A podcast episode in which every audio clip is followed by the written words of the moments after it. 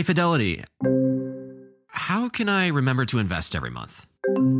With the Fidelity app, you can choose a schedule and set up recurring investments in stocks and ETFs. Oh, that sounds easier than I thought.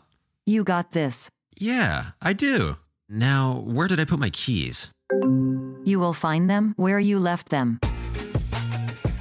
Investing involves risk, including risk of loss. Fidelity Brokerage Services LLC member NYSE SIPC.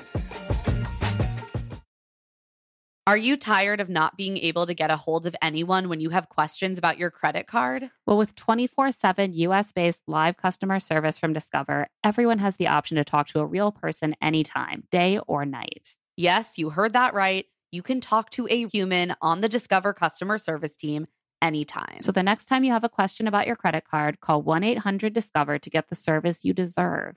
limitations apply. See terms at discover.com slash credit card.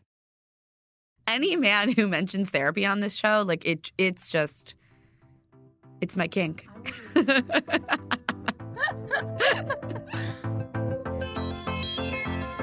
Welcome to Here to Make Friends, a HuffPost podcast about the Bachelor franchise, where we lovingly snark on The Bachelor and Bachelor adjacent shows. Whether you love The Bachelor or love to hate it, we're here to break down every single delicious moment with you. I'm Emma Gray. And I'm Claire Fallon. So this week on Paradise, things got triangular. The triangle really was the shape of the week. We had Jordan, Jenna, and Benoit, Chris, Krystal, and Connor, Joe, Kendall, and Leo. The list goes on.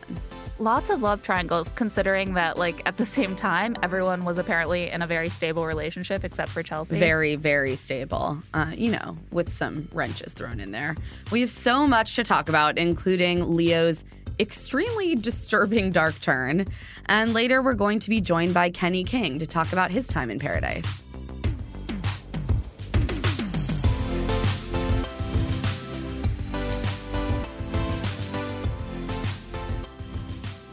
First, let's see how, how much we can break down night one. We actually took a new approach this week.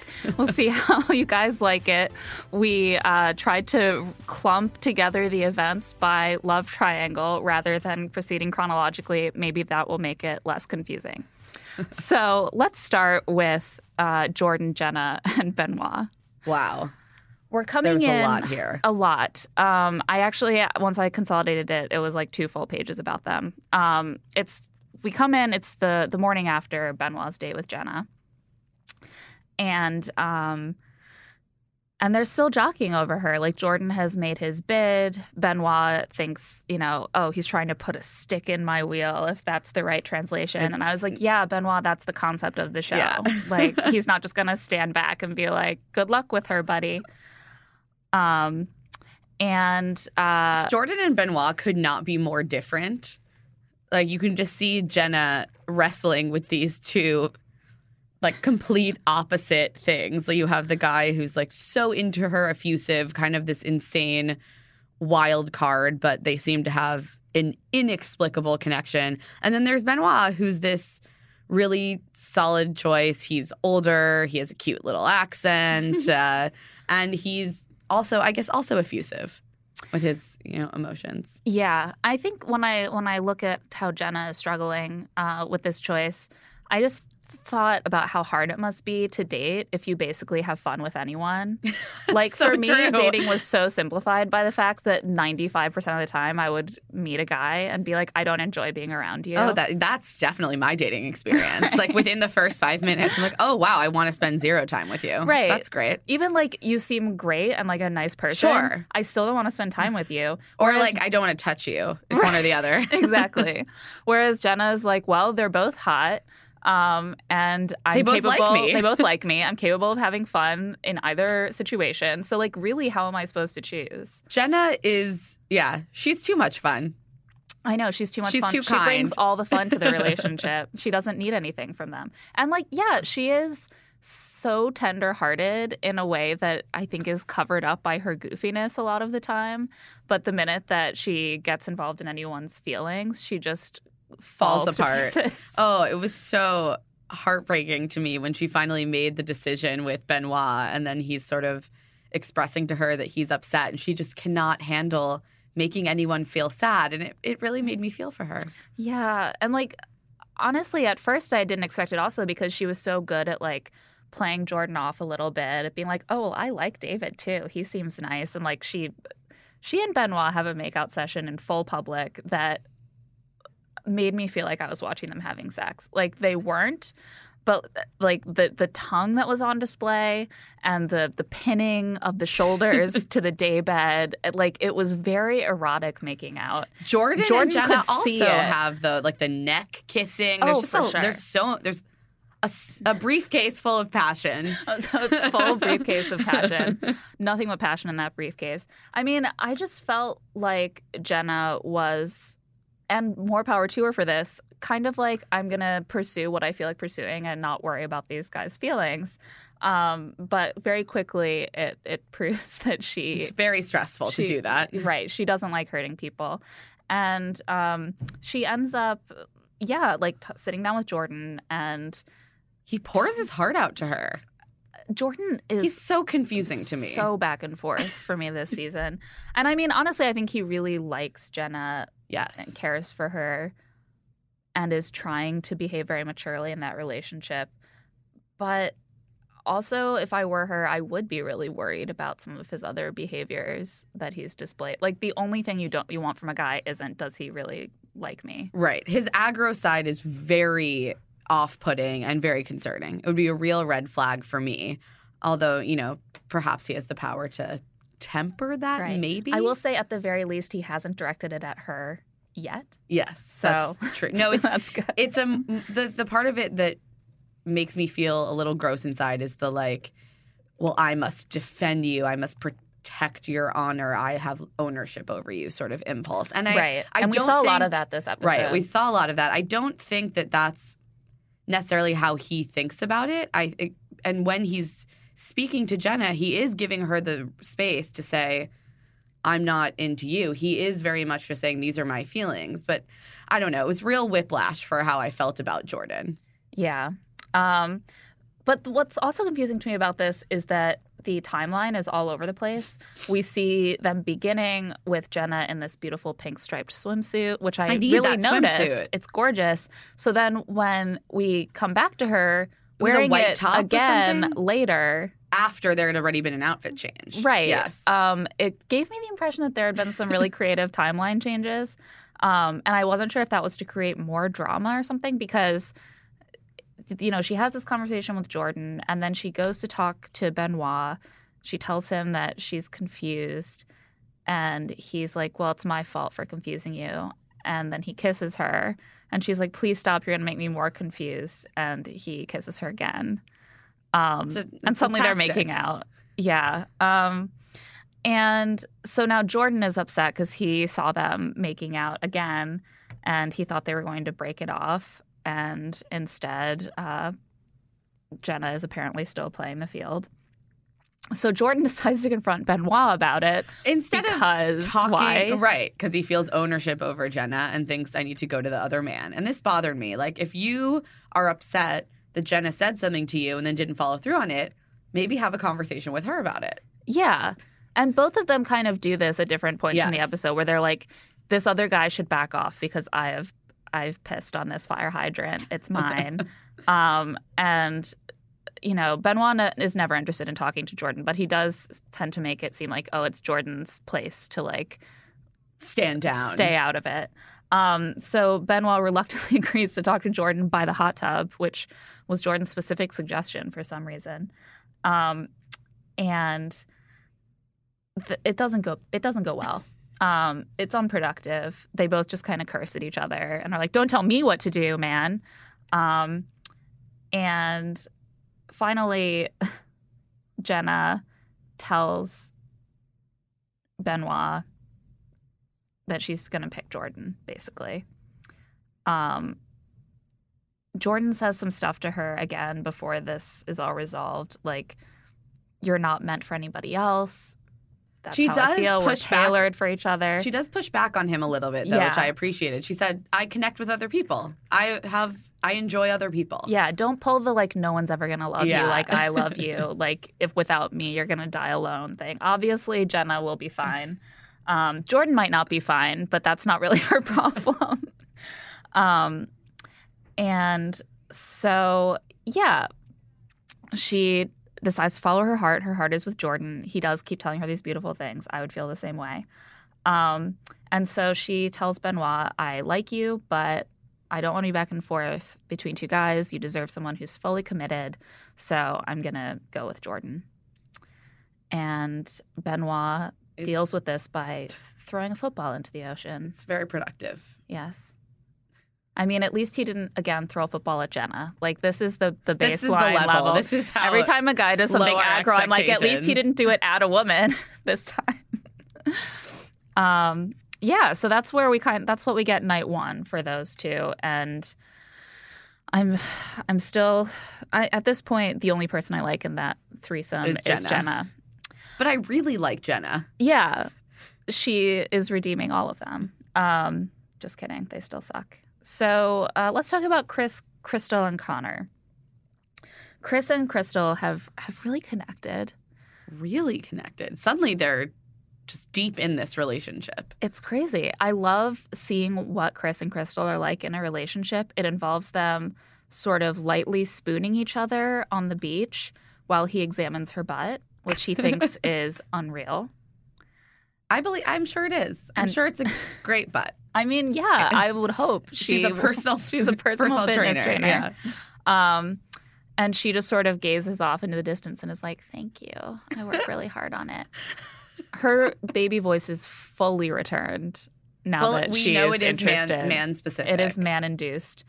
Um, and she says that she thinks the timing for Chris and I to connect is divine. it's divine timing. Well, Krystal God has clearly, anointed you know, them. She has a lot of. She's a little bit woo woo. We're learning. Yeah. You know, there's a lot of saging, a lot of crystals, a lot of you know divine moments. I More love power how. Whenever a couple like connects for like 12 hours, they're like, I think now we're the strongest couple in paradise. They're constantly all vying to be the strongest. I know. I, couple. I could.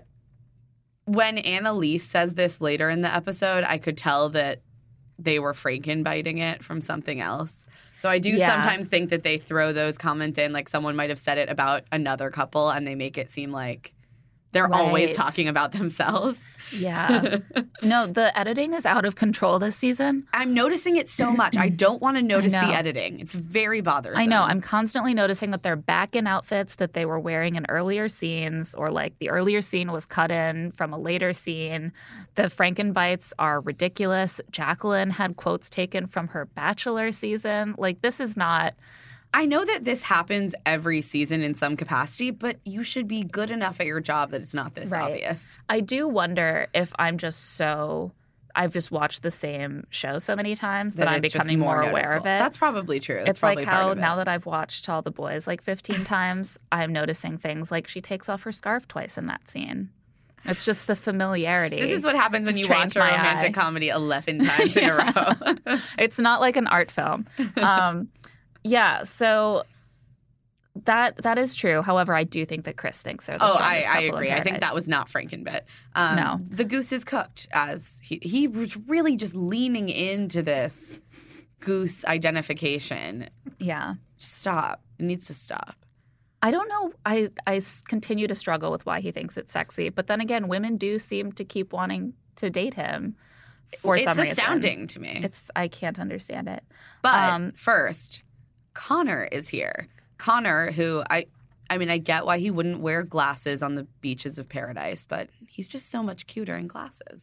Yeah. Um, and I want to point out that when he arrives, uh, Chris tells him not to throw the date card into the pool. And this is just a little joke because Connor has rage issues, as we all know. We might remember. Oh, he- another aggro man has arrived Through a uh, picture frame in into a pool. Sayulita. Yeah. So this is going to end well. Um, and Connor came here to meet Krystal. And Krystal- Krystal, in fact, apparently came to paradise to meet Connor. Yeah. So trouble, trouble for Chris at this point. Trouble for the goose, as they say. Um, I also want to note that I love, I do love when the people come in fresh and they're just perfectly They look so and fresh. Yeah, and everyone else has no their ratty hair and like a ponytail. And Um, his hair was so perfectly sculpted. You could see like the front wave breaking back onto his skull. Like He that pomade is doing some work. every strand was perfectly in place. Like even if I put in hours of work to get that to happen, My the minute I was on the beach, it'd be all over the place. yeah, even just walking down that path to Chris Yeah. Harrison, it would, I would just be sweating profusely. It would I be need done. to know what product he's using. I just need to know. Connor, let us know. um, so Connor is after Krystal, of course, because she's hot as hell and her body is perfect, which There's is so many unnecessary comments about just women have hot bodies. yeah. We'll come back to that with Joe. Just, he just keeps. keeps Joe. happening. Um, so uh, she talks to uh, Connor and is really upfront with him. She says, I came here to meet you. Been thinking about, you know, keeping you in the back of my mind, but just so you know, I've really vibed with Chris. He's really stepped it up. And if we went out on this date, I would be like thinking about him. And I think you should know that before you choose me over any anyone else here.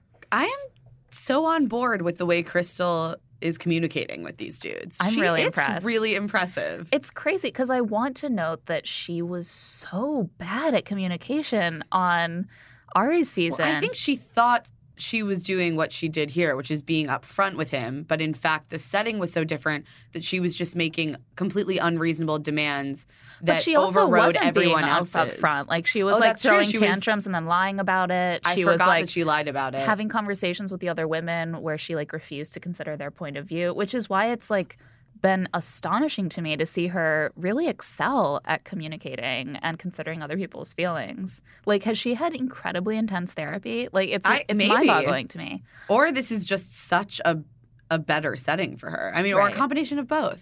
Yeah. And you know, some self reflection. Maybe she's just been doing a lot of yoga. She's very zen. that helps my mental health. Um, well, apparently not enough yoga, which we'll get to later. Um, so she immediately goes to Chris and is like, Chris, who has been like, I'm confident she's not going to go out with him. I know it. And she sits down and says, I told him that I'd be thinking about you the whole time if, if he asked me out. And he says, You're lying. He, he annoys me so He's much. so annoying. Like, why would you say that? Just be like, Really? Thank you. Well, he does not excel at communication. No. um, and then uh, Connor decides to ask Krystal out anyway. Um, and so she agrees to go. Uh, she tells Chris. And he says, So you don't think where we're at is good enough? No. No. Could be better. I mean, she again is very honest and says that she had come into paradise wanting to meet Connor. She wants to give it a chance. The Chris connection was extremely surprising to her, and she's trying to be respectful of everybody, but also give herself the space to explore that. Yeah. And uh, Chris does not handle this well. I mean, I understand him being. I, I like. I understand. understand him being upset about it. I do understand, but uh, like I don't really know how else she could have handled it. And I like I I It's do just built into the structure of this show. It's so annoying to watch him be insecure because in my mind I'm like she shouldn't like you that much. But she does, and you're still complaining, and therefore Yeah, I feel have little lucky. patience for him. He's like, "What we had was very, very beautiful. She could have spent the whole night with me, and instead, she's going out with this guy." It's like, yeah, think about that for a second. Um, Humble yourself. the date is supposed to be something mystical. And basically, what that means is they are buried under tree fronds and earth uh, and sand on a beach uh, while someone beats a drum and sings. So just Uh, like a bastardization of native traditions. Of course. Cool. Of course. I mean. I assume, Yeah. like, even just by filming it, surely it is Yeah. bastardized, even if it's otherwise accurate. Um, Connor doesn't understand what's happening because no hablo inglés, which, as we all know, means Gosh. that he doesn't speak English. Um, so, Connor. and then there's like a weird scene where he's crawling shirtless toward her over the beach and howling. One has to assume that there was more context to this, but none I was like- given. I like to think that they were just acting They- out some sort of like wolf Maybe- furry yeah, fantasy. Maybe it was a role playing sexy thing. They're like, we're on our own now. What would you like to do? I'd like to pretend like to be, to a, be a wolf, wolf." stalking you. um, and uh, and that's pretty much all we see of the date. Um, Chris waits up for them pretty late and tries to talk to Krystal before she goes to bed, and uh, and she's like, "No, I'm going to sleep. Leave me alone." Yeah, she basically is like, "Look, I I need I'm tired. I need time to think about this, and uh, I'll see you in the morning." Again, good boundaries, Krystal. Yeah, I'm very impressed. Um, This is just a general theme. Very impressed with the women, very unimpressed with the men. Yeah. Uh, uh, The guys this week were were not great, except for Kevin. And uh, Kevin is putting in a good showing. Actually, let's talk about Kevin and Astrid because they had a little bit of a speed bump this week. That worked itself out very beautifully and very maturely. quickly. Imagine how relaxing this show would be to watch if everything went like Kevin and Astrid's conversation. I'm glad that we got to see more of Kevin and mm. Astrid because they've been one of those couples that haven't had drama, so they've sort of put them on the back burner, which means we don't get to see any of the kind of sweet development of their relationship. But at this point, have they they've basically been together the longest, I guess, besides Kendall and Joe, but they've been stable. They haven't been going out with anyone else. Yeah, I think Kevin was briefly interested in Krystal. Krystal, and then she went on another date. So he was like Astrid then, and then he and Astrid have just been together ever, ever since. And that was like episode two. Yeah, Yeah. Um, and but Kevin is feeling a little restless. Uh, he says it's been a great seven days, could easily turn into seventy years, Seven days. Let's just put this in Seven days. They've been filming for one week. a solid week. um, and uh, but you know, he's just thinking maybe it'd be nice if she went on a date with another guy. Understandably, she's extremely taken aback by this. And at first, I was, I was like, "What the fuck are you doing, Kevin?" It was weird to watch. He just they're like hanging out, very weird. very relaxed. It's always weird when people start drama on Paradise in this kind of setting because there's just They're just, languid. like, on they're a day so bed, hot. They're just sweating. trying not to move and then one of them just like looks over and says something hurtful and the other one just starts crying and still they're like not moving because it's too hot to you know spend any energy um so she's like well I don't want to go out with anyone else and I don't understand why you're doing this and she starts crying and she gets up and walks away um and finally Kevin goes to kind of try this conversation again and he explains uh, i thought really thoughtfully that he is concerned because he has now gotten into two relationships On on, show. bachelor shows he was engaged at the end of canadian bachelorette uh, and then not that long afterwards went on bachelor winter games and ended up dating uh, ashley who then dumped him and started dating jared um, and so he's feeling like, you know, I have been here where it felt really great and then it fell apart as soon as we got into the real world and the challenges and like he mentions, you know, we're both hot commodities. People are going to be like sliding into our DMs, like trying to to break things up. And he, yeah, he's totally right. Um I will say that usually I feel like what happens is that it's the guy who gets distracted Yes. by all the DM slides. But like, so like if he's not right. gonna- To be fair, the DM slides are not what broke either of his relationships No. up. no, But um, just the general challenges, of course, of being in the real world. And clearly he's doing the thing where he's trying to play out those challenges in paradise to protect himself. Yeah. And I think that's really it's interesting that we've had so much Kevin without really seeing his emotional journey portrayed at all. Like Yeah. even when it was Ashley and Bibi, it was very like he he mostly seems to keep things very internal. So it was like, well, things aren't working out with Bibi. I'm going to make out with Ashley now and we're together.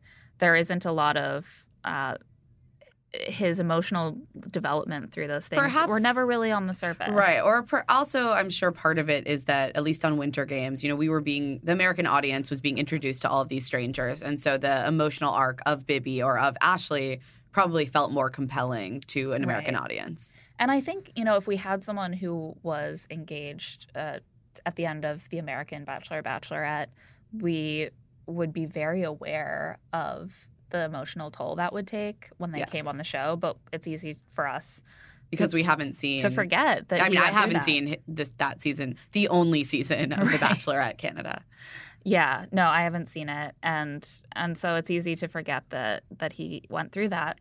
Um, and Astrid, you know, says, "Well, I don't want you to fault me for what other people did." which is also fair. And he's like, "Well, I just want to talk and like process these things. I normally go to therapy twice a week, Oh, and I have no one here." I just was, I fell in love. I know. Oh me Any about man who mentions therapy on this show, like it, it's just, it's my kink. I would.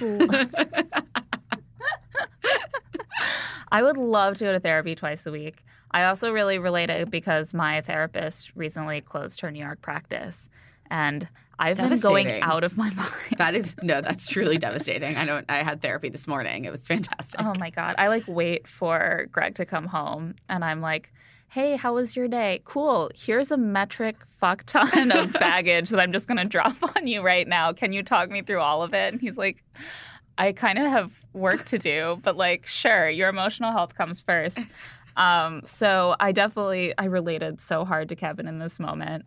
And it made me think that they should really have uh, a therapist for them, but then I guess they wouldn't uh, get to have their emotional meltdowns I guess on they screen. they probably do have a therapist available, but I assume the for shows. crises. Well, they we know they do on the Bachelor and Bachelorette. They have a therapist around, so I assume they probably have someone on hand in It Paradise. But to I, be quite a right, I don't think it's not the same as your like long term Right. therapist that you've been going to twice no. a week. The first season I watched was Brad Womack's second season. And I think they showed him getting therapy that season because they wanted to prove to America that he was He ready to commit this time. and so I sort of have it deeply embedded in my my idea of The Bachelor that that they should get on screen therapy, and yet they have never done it again. I wow, think that's the I only time. would really be on board. I have not Yeah. seen that season, but that is that's fantastic. They also do it in Burning Love. They have the on-screen oh, I therapy love of the lead. Love yeah, so much. and it's great television. So something to consider. No, I've never seen that season, but um, I am on board with that. And I just love that Kevin brought this up. And also, it really speaks to the beauty that is Canada's healthcare system. So true. therapy twice a week. That's that's you got to have really good health insurance. Um. I will say the healthcare is fantastic. I've lived in Canada, it is great there. I'm so jealous.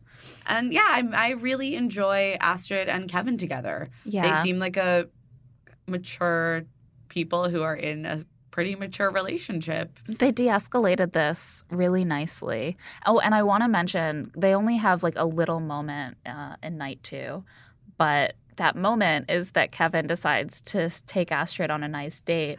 So they sit on the beach having cocktails and looking at a fake, Fake television, made out of driftwood. I want to know who made that fake television. it looked really like It well was well crafted. done. Yeah, that's not something that Kevin just lashed together last minute. It had there was a little antenna nailed on.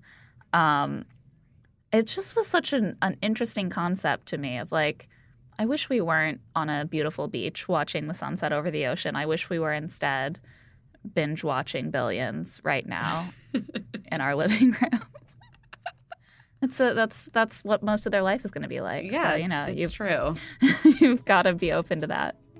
Uh, but they, yeah, they're very sweet, and um, I'm on board with them. Yeah, me too.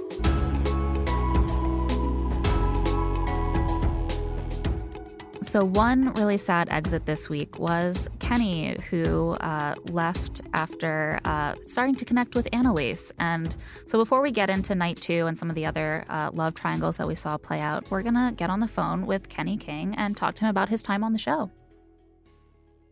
Let's start uh, with, with the beginning. What made you decide to go on Paradise? Well, um, you know, I didn't go in Paradise last year, uh, and I really wasn't going to go this year.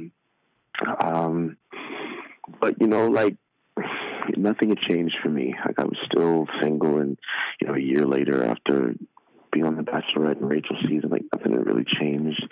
Uh, so, uh, it just sort of started started sort of making sense. Like, well, you know, have an opportunity to go and maybe actually meet somebody in this uh, environment.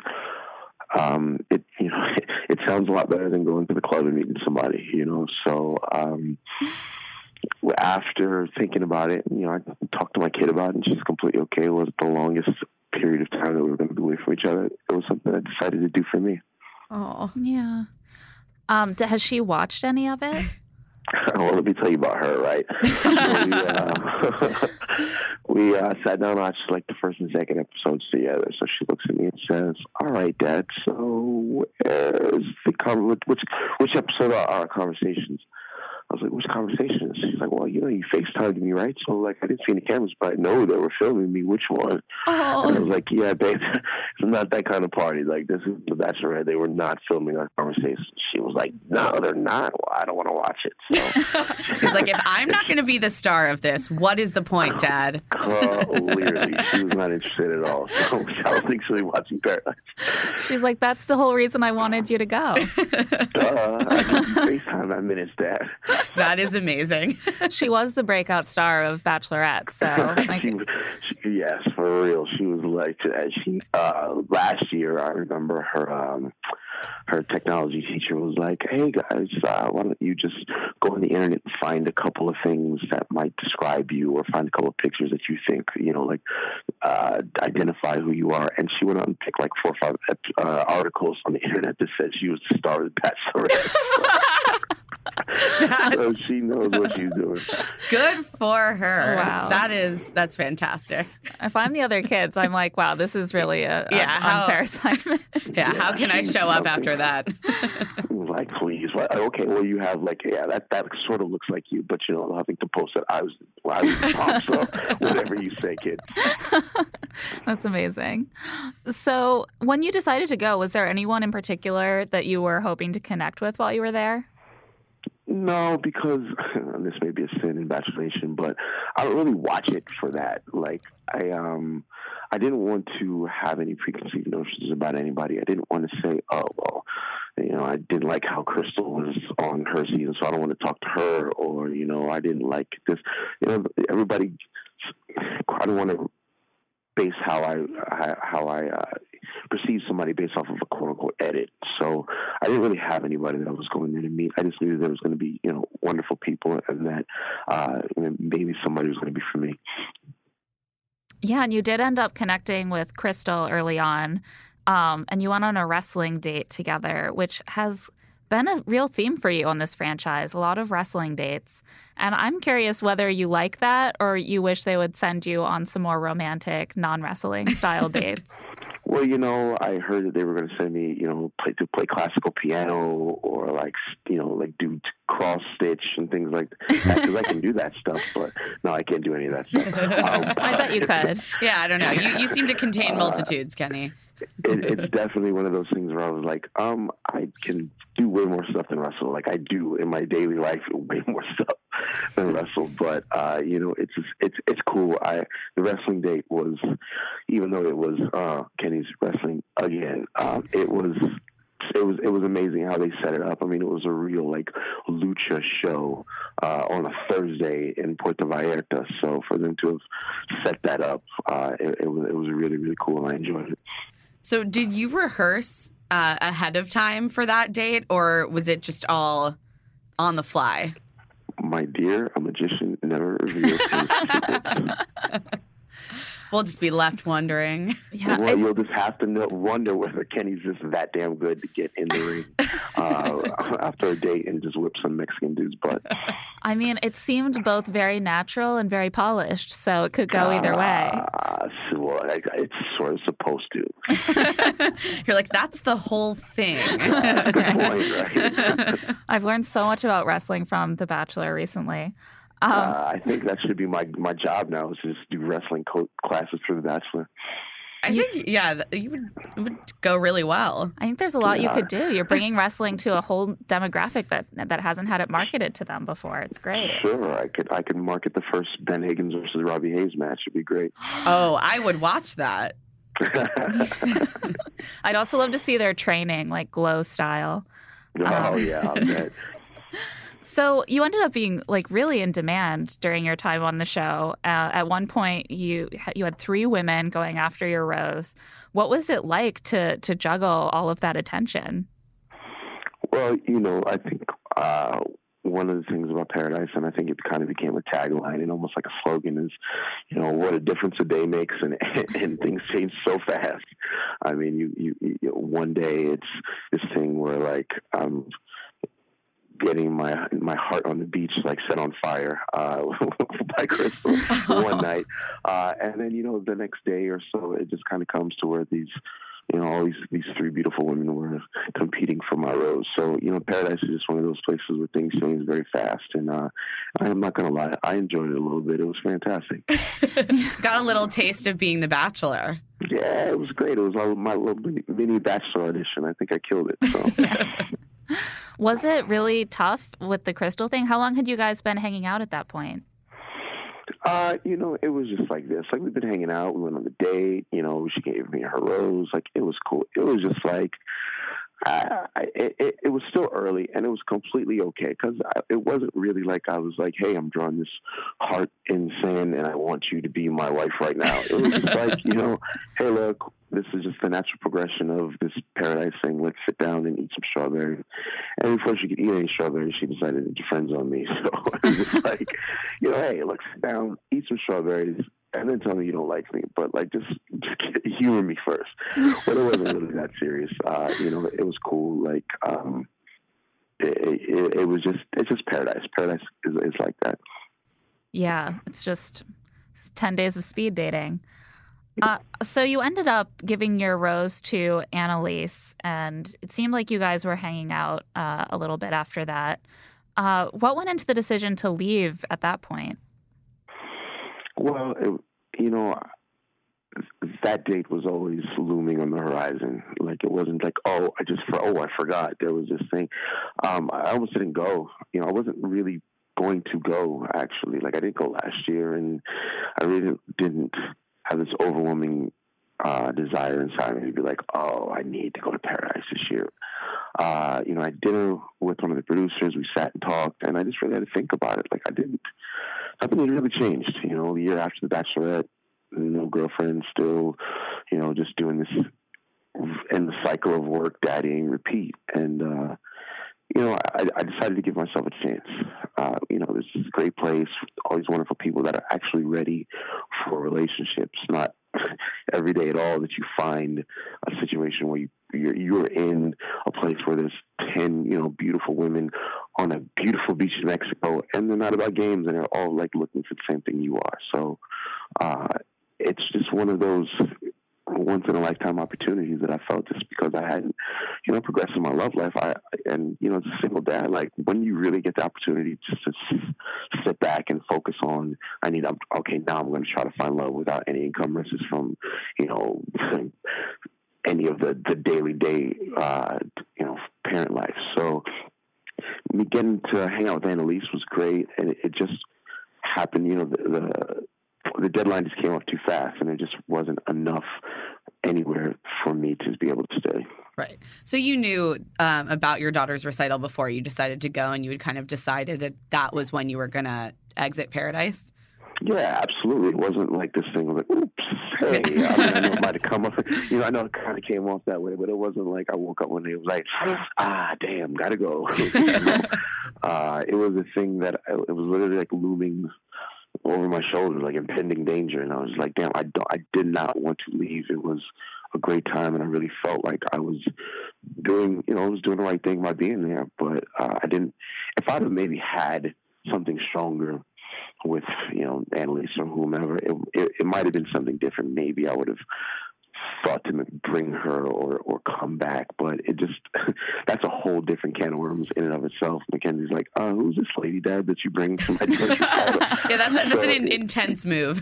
yeah, you know, and that's not something that I would really, I, I wouldn't really feel comfortable even putting, you know, a, a lady in that situation. Like, oh my god, I got to meet this this girl. So it was just one of those things where I just had to make a decision, and I made it, and and I don't regret it. No, you had a very, very um, graceful, respectful exit, which seems to be your thing. You're very good at exiting these shows. uh, so I hear. So I hear. well, what what's your secret? How do you pull it off so so beautifully every time?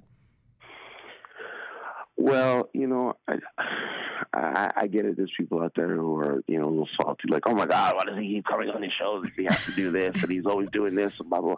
Like, you know, I, I, I get it. But, but the simple fact is, like, just the truth is, single parents don't get a lot of opportunities to go out and just look for love for themselves. You know, if you if you're a single parent, it's ninety nine point nine nine nine nine percent about my child and you know what's best for for for them. So, um, the graceful exits are just being mature and just understanding what this is. Like you know, I I do want to be on these shows and and I'm not doing it for the wrong reasons. I would like to find someone at the end of the day this kid is is my absolutely everything. So uh, if I'm not doing that then I'm not really doing anything.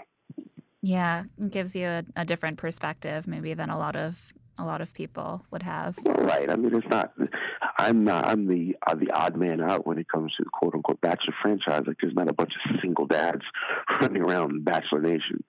So yeah, a lot of these other guys, you know, they get the opportunity. Hell, they can go to Paradise next year, and they can, you know, go back to go back home and go to the club or whatever. It was it was a little different for me. I was I was taking it a little more serious, so it was harder for me to leave, but I knew that I had to. So after you left, uh, Annaliese ended up connecting with Kamil. Did you uh, watch Annaliese's arc after you left? Uh, it's just still happening. I didn't get the chance to watch anything last night because uh, we were doing the reunion show, but uh, it's still happening. I, I think Annaliese is a great person. Um, it, one of the reasons why it even kind of started between us is because we were just great friends. We'd kind of check in with each other about our, you know, our paradise status. And, you know, when she went through the thing with Jordan, uh, you know, I was there. We talked about it. And, you know, and again, Krystal set my my strawberries on fire. Uh, you know, she was there. We kind of talked about it. So it kind of like that's just the natural thing. A lot of times, and really, what you look for in a relationship is to start by being great friends.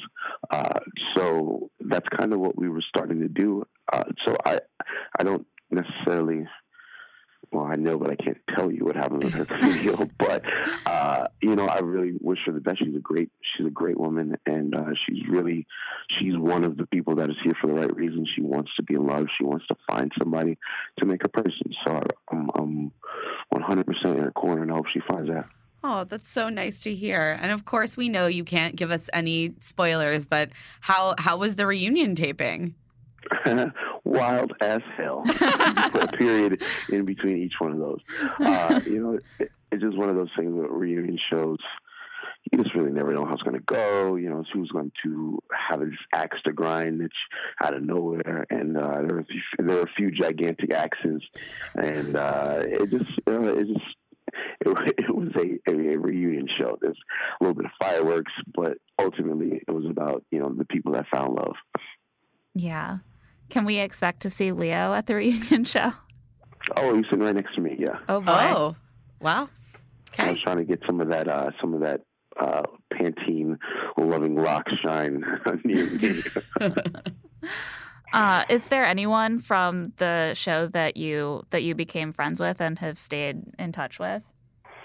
Oh yeah, I mean that's part of the great thing about these shows is like you go on them to meet, you know, a person of the opposite sex, and you just there's an meet great people. Like uh, Benoit is just a guy that Benoit and I only really met the day he came, the day that I left in Paradise, but we Benoit and I really really hit it off. Kevin, John, like these are guys we're in group chats. We you know we really uh, keep up with each other we talk. So, you know, in addition to uh, my Rose Boys from Rachel season, uh, there's a lot of different guys, of course, and Eric. Uh, there's a lot of different guys from Paradise that you know will that that are in review for Rose Boy status right now. Oh wow, you're expa- expanding the Rose Boy circle. It's very generous. well, yeah, it's, it's it's not it's not easy. There, uh, there were a lot of uh, uh, original Rose Boys that were like, "Why do we need these guys?" But it's okay. what about? Can we expect to see you in any sort of beefs? Do you have any like rivals or enemies from Paradise that you're going to be jousting with? No, I. If you if there's one thing about me so far, if you just look, whenever you see drama, on, on, on Paradise, whenever you see people getting into it, you'll never see me. not even like in the background. uh, I can smell that a mile away, and I'm always in paradise, paradising when people are, you know, doing their drama. So I, I stay, I steer clear. You just have your cocktail out on the out on the beach, living Yeah, life. Yeah, man. There's too many hammocks out there to get in the beach. Like, just get in a hammock and relax. I respect that. Uh, the beef, the beach is no place for for beef.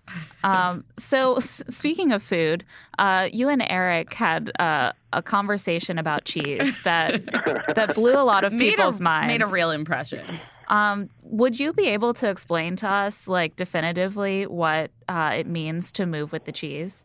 Yeah, absolutely. This, the fact that this is happening, that I have to explain this over and over and over. again. um, so it's a book. My mom gave me this book when I was maybe in my twenties. Uh, it's a book by Spencer Johnson, I believe, called "Who Moved My Cheese." So the basic gist of it is this: it's, it kind of breaks people's and their animals uh, and their habits down to like lab animals. So there che- there's two rats in a controlled environment, and they wake up every day and they go to a spot and they get their cheese every day. Wake up, oh, let's go get the cheese. Wake up, get the cheese like clockwork. One day, cheese is not there.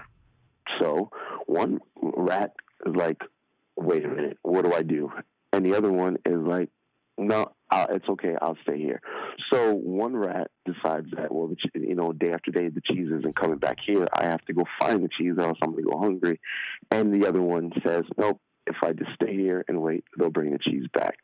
So it's really just a metaphor for, for change and how humans uh, accept and go through change because there are some people that will, you know, when there's a change that happens, that will say, nope, I'm not with this. I'm just going to stay here until it comes back. And there's other people who just move with the cheese and, uh, you know, and they, and they find he, to be human is to be fluid. If you're, if you're not fluid and adapt, then you're going to die. So, uh, all of that contained inside of a cheese metaphor. I love it. It's really just about adaptability. Yeah. That's about it's, it. it's about being able to adapt, and if you can't adapt in paradise, then you, you will go home. So it was just one of those things that I, it's ridiculous because Eric and I had that conversation at like three, four in the morning when nobody was around.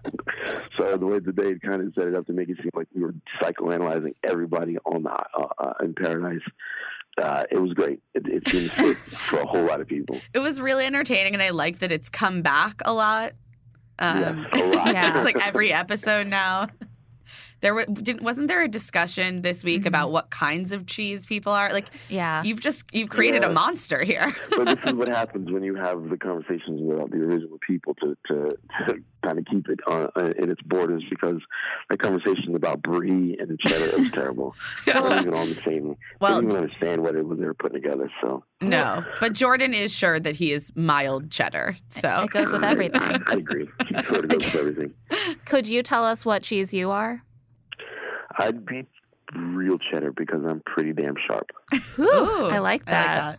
Thank you. Also, sharp cheddar is just better than mild cheddar. Let's be I agree. honest. It's Well, true. I mean, that's that was my low key put myself over Jordan pitch. but- Wow, that that that was a. I think that's a great note to end on. I think we should all try to be sharp cheddar in our lives. sharp cheddar. Yeah, right? move with the cheese, be sharp cheddar. We just have a lot of food metaphors going on, and uh, we That's enjoy why them she all. Moved to Wisconsin, right? Yeah. Uh, Kenny, thank you so much. We know that you know you had a late night, so we appreciate you getting on the phone with us. Um, and yeah, it's so so nice to to chat with you. Well, thank you guys for having me, and uh, I'll not be as hungover as I thought I'd be, so this is pleasant. We're going to take a quick break, but we'll be right back with more paradise and we'll get into night two.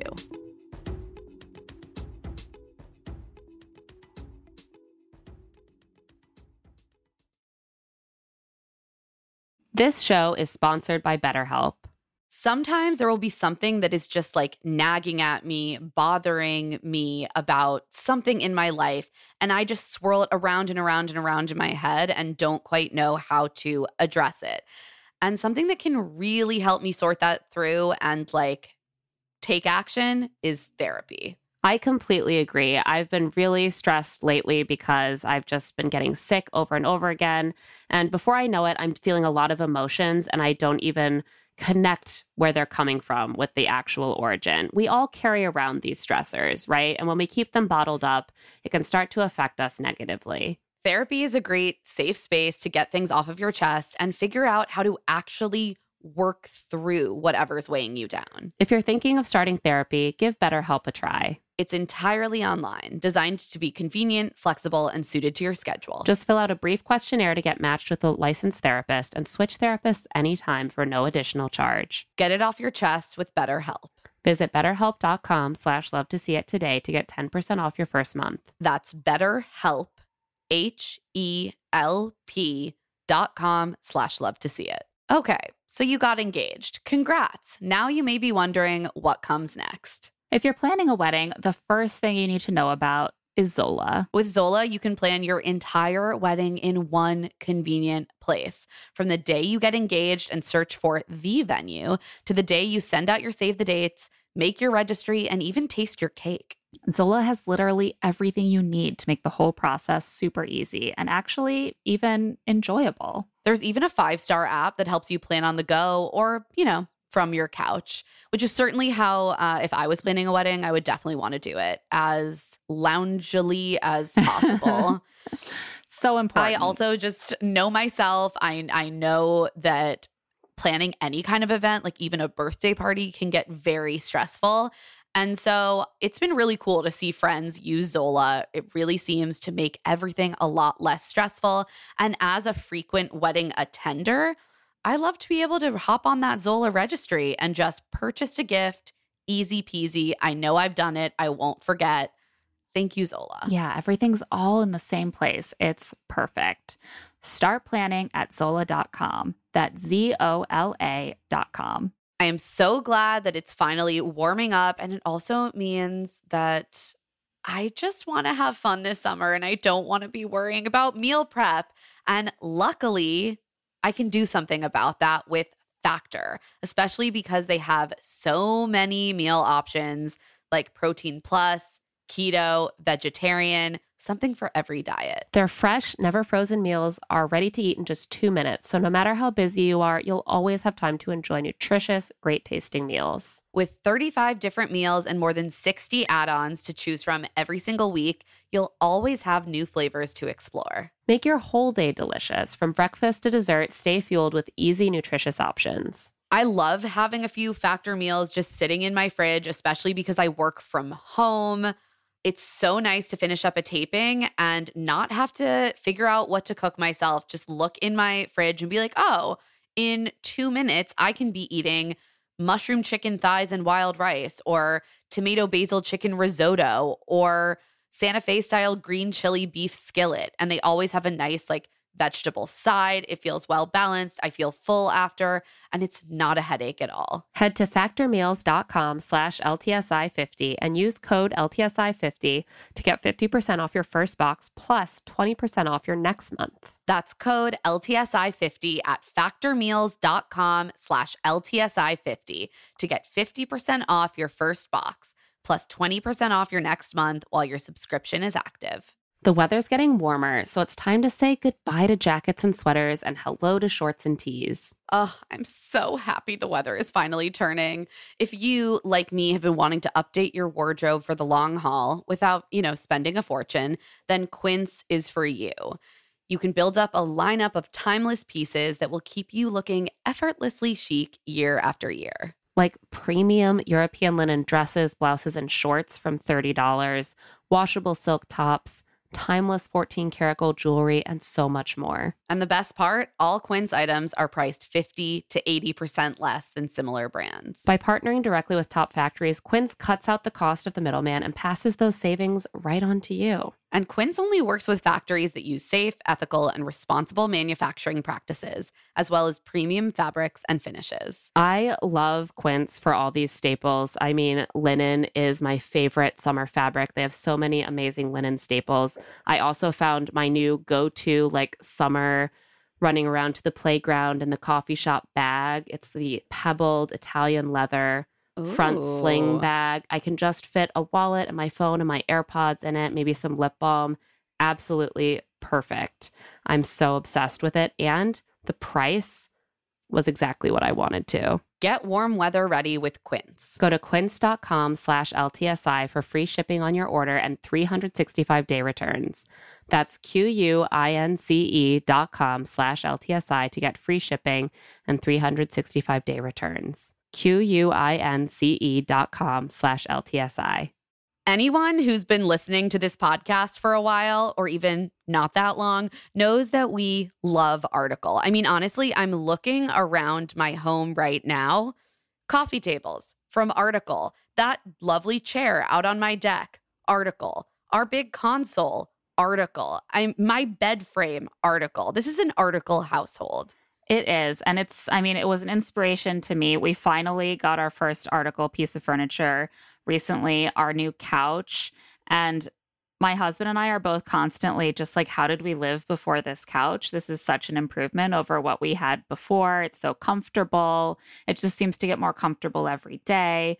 I mean, it's the couch you dream of. And the reason that we have both been able to find ideal furniture on Article is because Article believes in delightful design for every home. And thanks to their online only model, they have some really delightful prices too.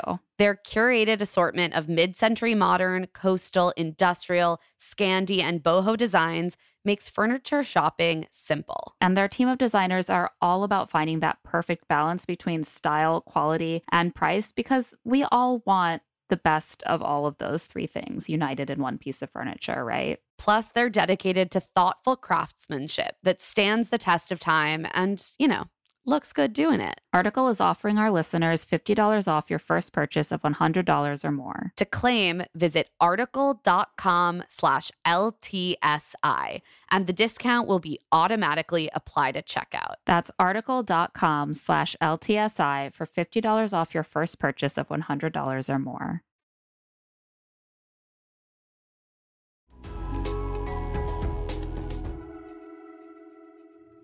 So we have to talk about the most dramatic love triangle of all because it is the bridge between the two episodes. We sort of end night one with Joe Kendall and Leo, and then we begin night two with it. Um, so much Joe Kendall Leo. Mostly Leo. Mostly a lot of Leo. Um, and so basically, at this point, Leo went on a date with Kendall. It went really well. Went really well. And Kendall seems to be thinking, my heart's with with Leo. This is good. This is practical. We both live in LA. Like this is what I should be going for. Leo had made out with Chelsea after their date, but he has not told Kendall. However, he has told enough people that everyone, Everyone else, knows. knows. about it. Um, but he just like hasn't had time to tell Kendall, and that's why she's the only person that hasn't found out. Right. It's just, yeah, he was he had plans to, like very clear plans. Yeah. So Kendall sits down with one of the MVPs of this week, uh, Kevin, Ugh, Kevin. to just share how she's feeling about Joe and Leo. And she says, Oh, I feel stimulated by Leo. I think that we're on the same track. And like, I think this could be a really good connection for me. And Kevin says, Okay, well, then I feel like you shouldn't have kissed Chelsea too. And Kendall's like, excuse me, what? And poor Kevin said this quite casually. You could tell that he didn't it wasn't calculated. He wasn't Right. It intending seems more to like stir he up was drama. participating in a pro and con thing when Yes. he's like, It's good that you feel this connection, but like, I don't know, maybe he shouldn't have also right. That would be a concern for me. Yeah. And she's like, oh, wait, hold on. This is something I have not heard about.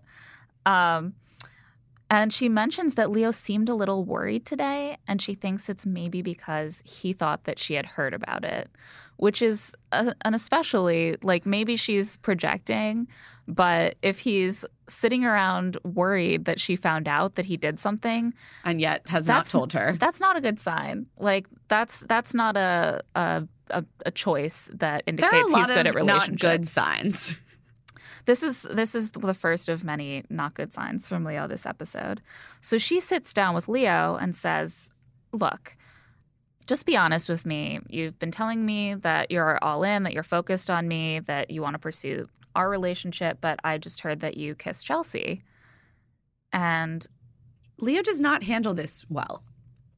Leo sort of immediately turns toward um, a number of tactics that don't really make sense. Like he's like, well, I didn't tell you that I was hanging out with her because I thought it would like upset you.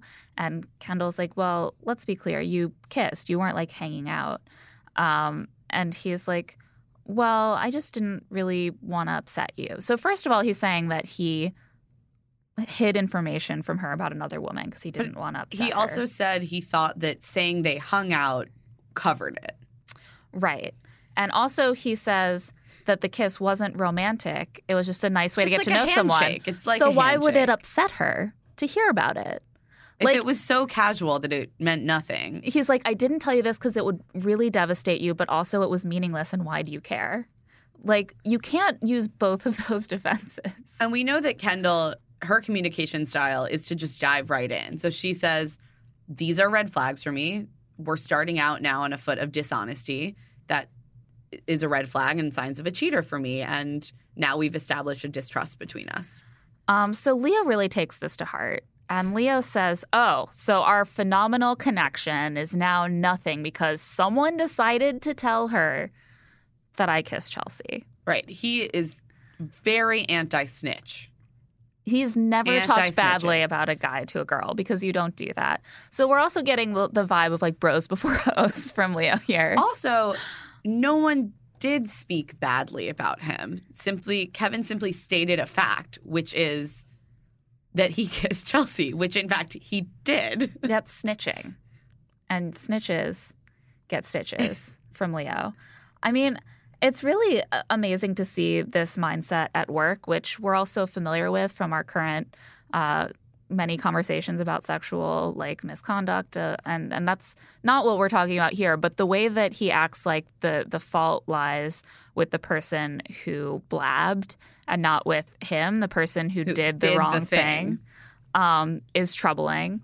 And he feels very profoundly uh, justified and like is full of righteous anger that someone uh, informed someone else about Right. an actual thing. And his anger comes out at everyone, but not himself. right? Just at everyone else, including eventually Kendall. honestly, it must be really relaxing to never like get mad at yourself for stuff. Like, it must be so comforting to be like, it is not Never my fault. fault, It is the world. His level of aggro got really scary for me. Yeah, it's weird. It escalates so quickly. He jumps in the pool where everyone is hanging out. Starts yelling about So- in this really condescending, mocking way, but it also seemed really, really aggressive. Right. He sees Jordan kissing Jenna by the side of the pool, and clearly he's been waiting for someone to kiss so that he can make a thing out of it because he starts yelling, Oh my God, someone's kissing. Let's tell Kendall. Someone should tell her. Someone should tattle. And then he starts yelling, I've never tattled on a man in my life. I wonder if he has tattled on a woman. I feel like he would see that differently. And then he starts saying, Kissing is a damn handshake. It's not, in fact, a handshake.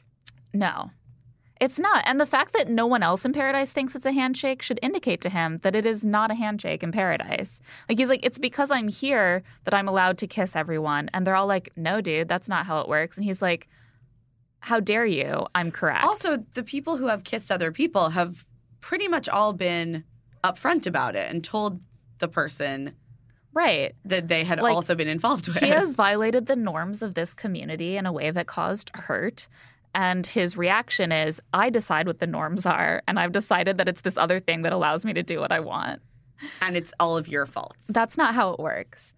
Um, Colton is just watching in disgust. I do. It's it's amazing. I feel like some of the men are acting really badly, and then at, it reaches the point that I'm really impressed when a guy is like, "That immature behavior is immature." I'm like, "Wow, Well, amazing job." Colton and Kevin have both behaved pretty well this, Yes. throughout this process. That's true, and and I I find myself disproportionately reassured because I'm just so desperate to be like, all men we are not need trash. something. We need something here. Yeah. Um, so finally, Kevin uh, talks to Colton about whether he should like volunteer to take Leo's beating, basically by saying that it was him. And Colton's like, "Look, I know Leo well enough to know that if you're ju- that if you tell him, he's not going to freak out at you. It'll just let him move on to something else." Uh, that is not what happens, and I'm No, starting to question whether Colton knows Leo as well as he thinks he I does. I think perhaps a lot of these men don't know Leo as well as they think they Right. do. I think in the end, like honestly, a lot of them do not know each other as well as they think they do. Like they really have only known each other for like a few months. Like, calm down. I understand it's an intense experience, shared experience, but of course, there's always aspects of people's personalities that don't come out during that experience, and also, you know, their histories, as we have since learned. It is crazy to me how some people completely fall apart under the pressures of The Bachelor or The Bachelorette, but on Paradise, they present really well. And then other people come off really respectful and nice during Bachelor Bachelorette, and then they come on this show and just and destroy fall all of the goodwill. Like people respond so differently to different uh, Yeah. situations.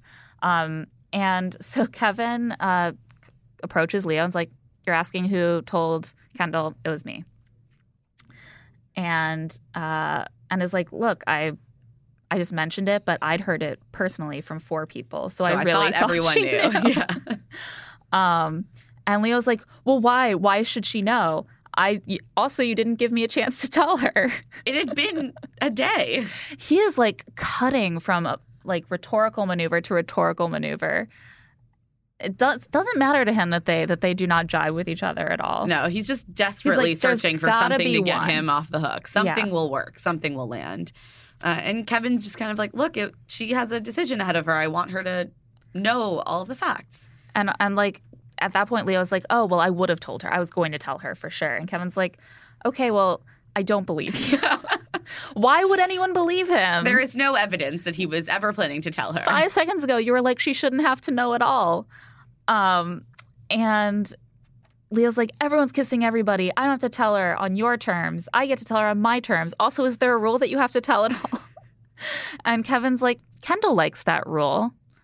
And that kind of seems to put a bow on the conversation. And like how we- can leo argue with that? Like Kendall wanted to know this information. Kendall wanted to know. the information. and she gets to make a decision based on that. That's that's her That's right. How things work. Uh, and then we get just a great in the moment of Kevin quoting Justin Trudeau. canadians we're polite we're reasonable but we will not be pushed around I love Kevin. Um, and Do not love Leo. Leo does a lot of uh, sarcastic toasts in this episode. They're very they're frightening to me. There's something Yeah. about his condescending sarcasm that is scarier to me sometimes than direct Yeah. outrage. Well, I like to often think of like sarcasm as being a way of releasing uh, hostility without escalating to aggression. And so when you combine them, it's like overkill, dude. Like be sarcastic or be a little like chest puffy. Don't do both for sure. Um, I, I mean, ideally, don't be aggressive at all. but um, also, the the way like the idea of toasting angrily to someone implies to me that you are about to get drunk and you're already being aggressive and mean. So definitely don't add alcohol to this situation. It's just a really uncomfortable. Like I definitely feel like we're watching the scene in a movie before he like, you know, tries to like murder someone. Um, like it's like cheers to being a rat, and then later you find like a dead rat on the guy's bed or something. And then poor Chelsea is just somehow in the middle of this when she just like made out with a dude who had said to her, Kendall and I are fully seeing other people, and nothing about this is going to be upsetting to anyone. Yeah, poor. And then she's not even really part of it. I I feel so bad for Chelsea. She She's just getting shoved around. she's been completely pushed to the sidelines of even something that is centrally about her.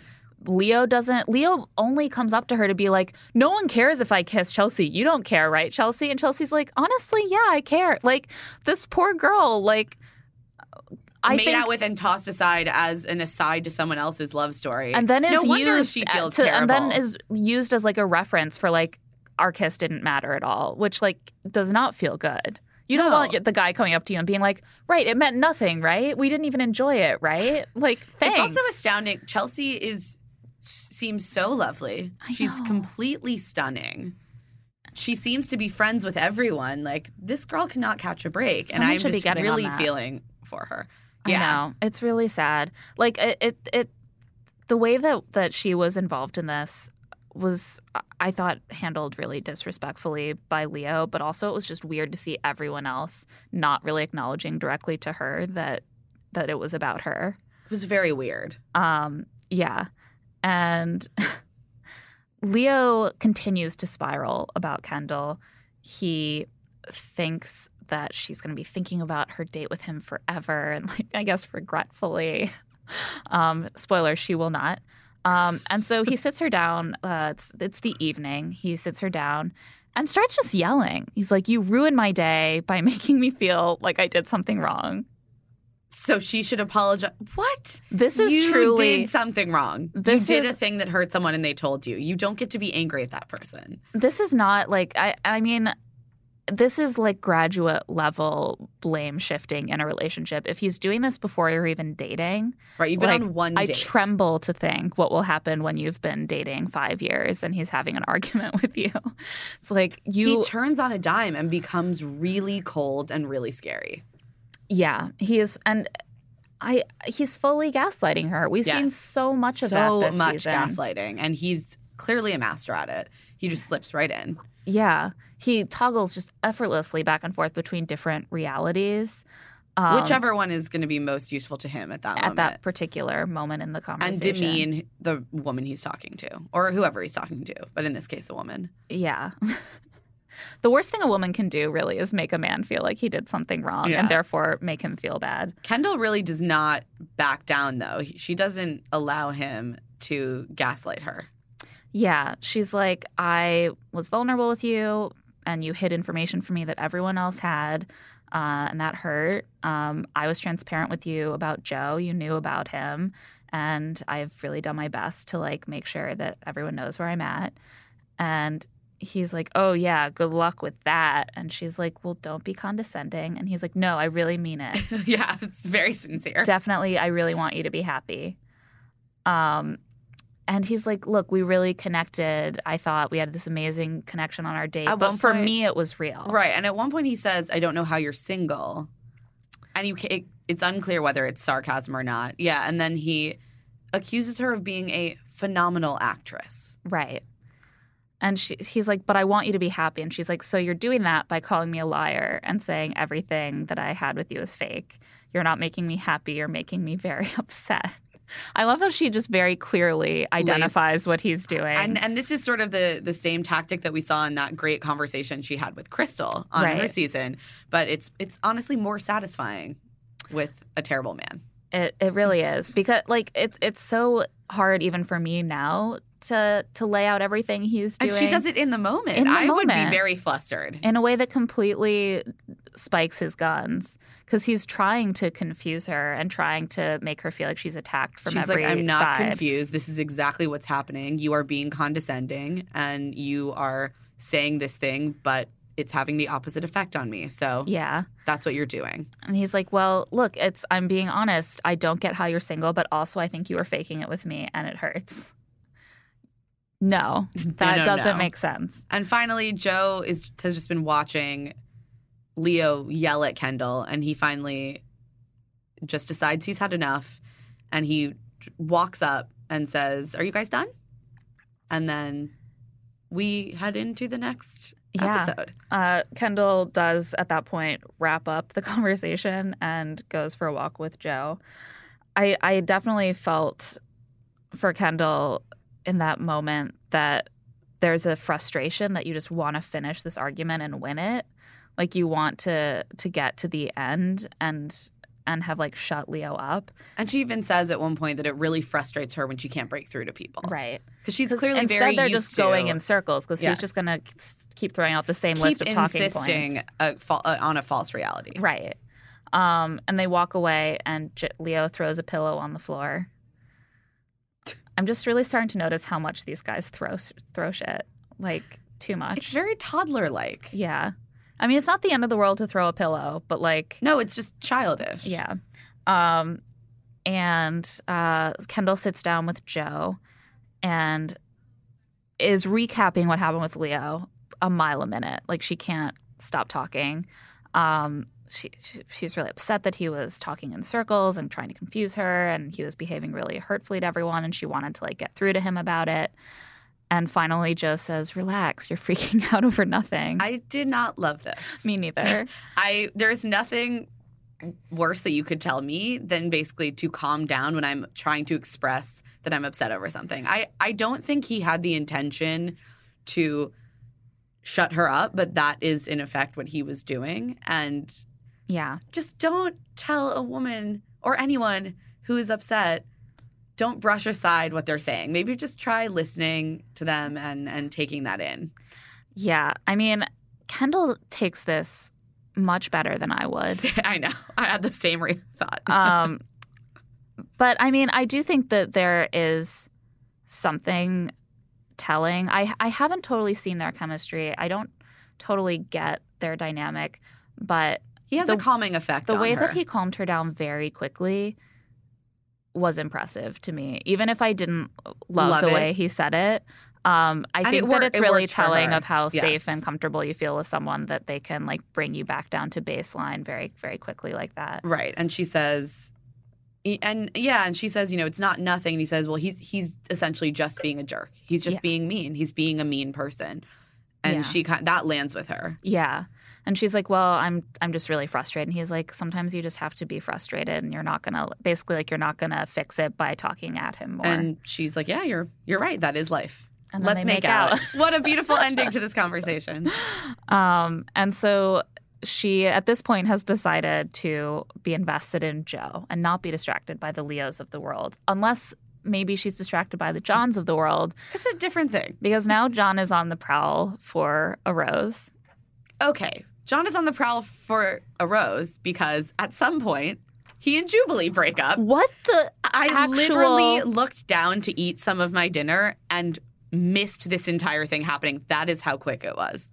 It's crazy. Like basically, someone is just recapping the couples as they do occasionally. Uh, you know, like oh, Colton and Tia are hanging out, and you know, Kendall and, and Leo and Joe have this thing. Oh, and uh, John told Jubilee that he just wanted to have a friendship, and so she decided to leave. What? That's it. And then we see like five seconds of, of footage with a filter. It looks like dim to make it clear that this is like a flashback sequence of him being like, I I really think that, you know, at this point we should like focus on other people and just have a friendship. And then a clip of her walking her suitcase out. That's it. It's so unsatisfying and unfair to It is both of them. It's Bizarre. really weird. I really enjoyed watching them together, so I wanted to see that relationship wrapped up. I do. Feel, I almost feel like John is not getting attention for how he's like playing around because we see so little of his relationships. And yet Like, he's I been think with if- every woman. Right. I think if they had made a thing out of the Jubilee exit and her being like It so taken aback that she left, Would have made John look really bad. I do think it would Yeah. have made John look bad. Like, and it wouldn't be the worst thing in the world, but I think that it would have focused more attention on like, why did you do that? Um, like, why is Jubilee so upset? Like, were things said to her that led her to expect that they would keep dating? Like, We have none of these questions all of answered. that is glossed over. It's really weird. Um, and we also saw Jubilee tweeted that she was getting, you know, of, of course, some racist backlash over her exit, which is really, really upsetting. Um, and, you know, she kind of called out, like, this is what it's like to be a person of color who goes on this show. And it's just, it's really upsetting and disappointing that contestants still have to deal with that kind of bullshit. And it just sucks. Yeah. It sucks. And someone like Jubilee or anyone deserves better than that. But I just have a real soft spot for Jubilee. And Yeah, me too. I wish that her story had gotten a little bit more attention. Um, you know, I could have, we could have missed out on some of the many Jordan Benoit confrontations. There are so many things that could have been cut Many in service of this. yeah it was it was baffling i i really have never seen anything like it on the show um and so once again we have john uh just like goofy smiling ready to hit on some other ladies um again he had two women going after him pretty hard before the rose ceremony sent one of them home kept jubilee then like sent her home and now is like i remember making out with kendall earlier this this season I'm going to try that again. Just when she has decided to fully focus on Joe. So he sits down with her and is like, Remember when we made out? That was great. I think that we have a really nice time together and I find you really attractive and I like that. I like that. I find you attractive. Cool line, bro. I mean, what does that even mean? I, d- I mean, I like when I find someone attractive too. It's, It's- a good. it's a good feeling. Yeah, it feels good. It feels like warm and fuzzy in my stomach. yeah. But um, he he articulates the the whole sentiment, and then they make out. And as soon as they kind of unsuck their see faces, Kendall's face. It's it has dropped. She is not into this. yeah, that's how you really don't want a woman to look after you make out with her. Is like she's looking deep into her soul and questioning her very existence because of what just happened. Um, and she immediately wants to go talk to Joe because she uh, feels guilty and she she doesn't want to lose Joe, and he's already kind of put up with the Leo thing. Um, and so she sits down with Joe and tells him what happened, and he asks if she has feelings for John, and she says, "No." And she says she's falling for Joe, and it scares her. I thought that Eric actually had a really good point. Yes. Uh, he yes. says I Kendall. love that. He tells Joe that Kendall is afraid of Joe because he's very different from her, and she's more comfortable with people who are similar to her. And obviously, she feels that she has certain similarities to Leo, certain similarities to John, uh, in their communication styles, at least. Yeah, and they're both sort of like West Coast people who Yes. are maybe a little offbeat for Bachelor World. Uh, John is is maybe a little bit more like nerdy to Kendall's like eccentricness, but they both are like kind of off that that beaten Bachelor path. And Joe is just very low key. a very just a very solid low key Midwesterner, not really like Kendall at all. Um, but she has decided that she is afraid of her feelings for him. which Eric had apparently picked up on. Yeah, and so they they admit that they're falling for each other, and they decide to focus only on each other, and they commit. And Joe says, "Hopefully, guys, stop kissing my girlfriend. That would be nice. Wouldn't that be nice? Wouldn't it be nice?" Um, And, Leo is still there at this point. sulking. And at this point, I want to note that Leo has decided to frame the entire arc of his time with Kendall thusly.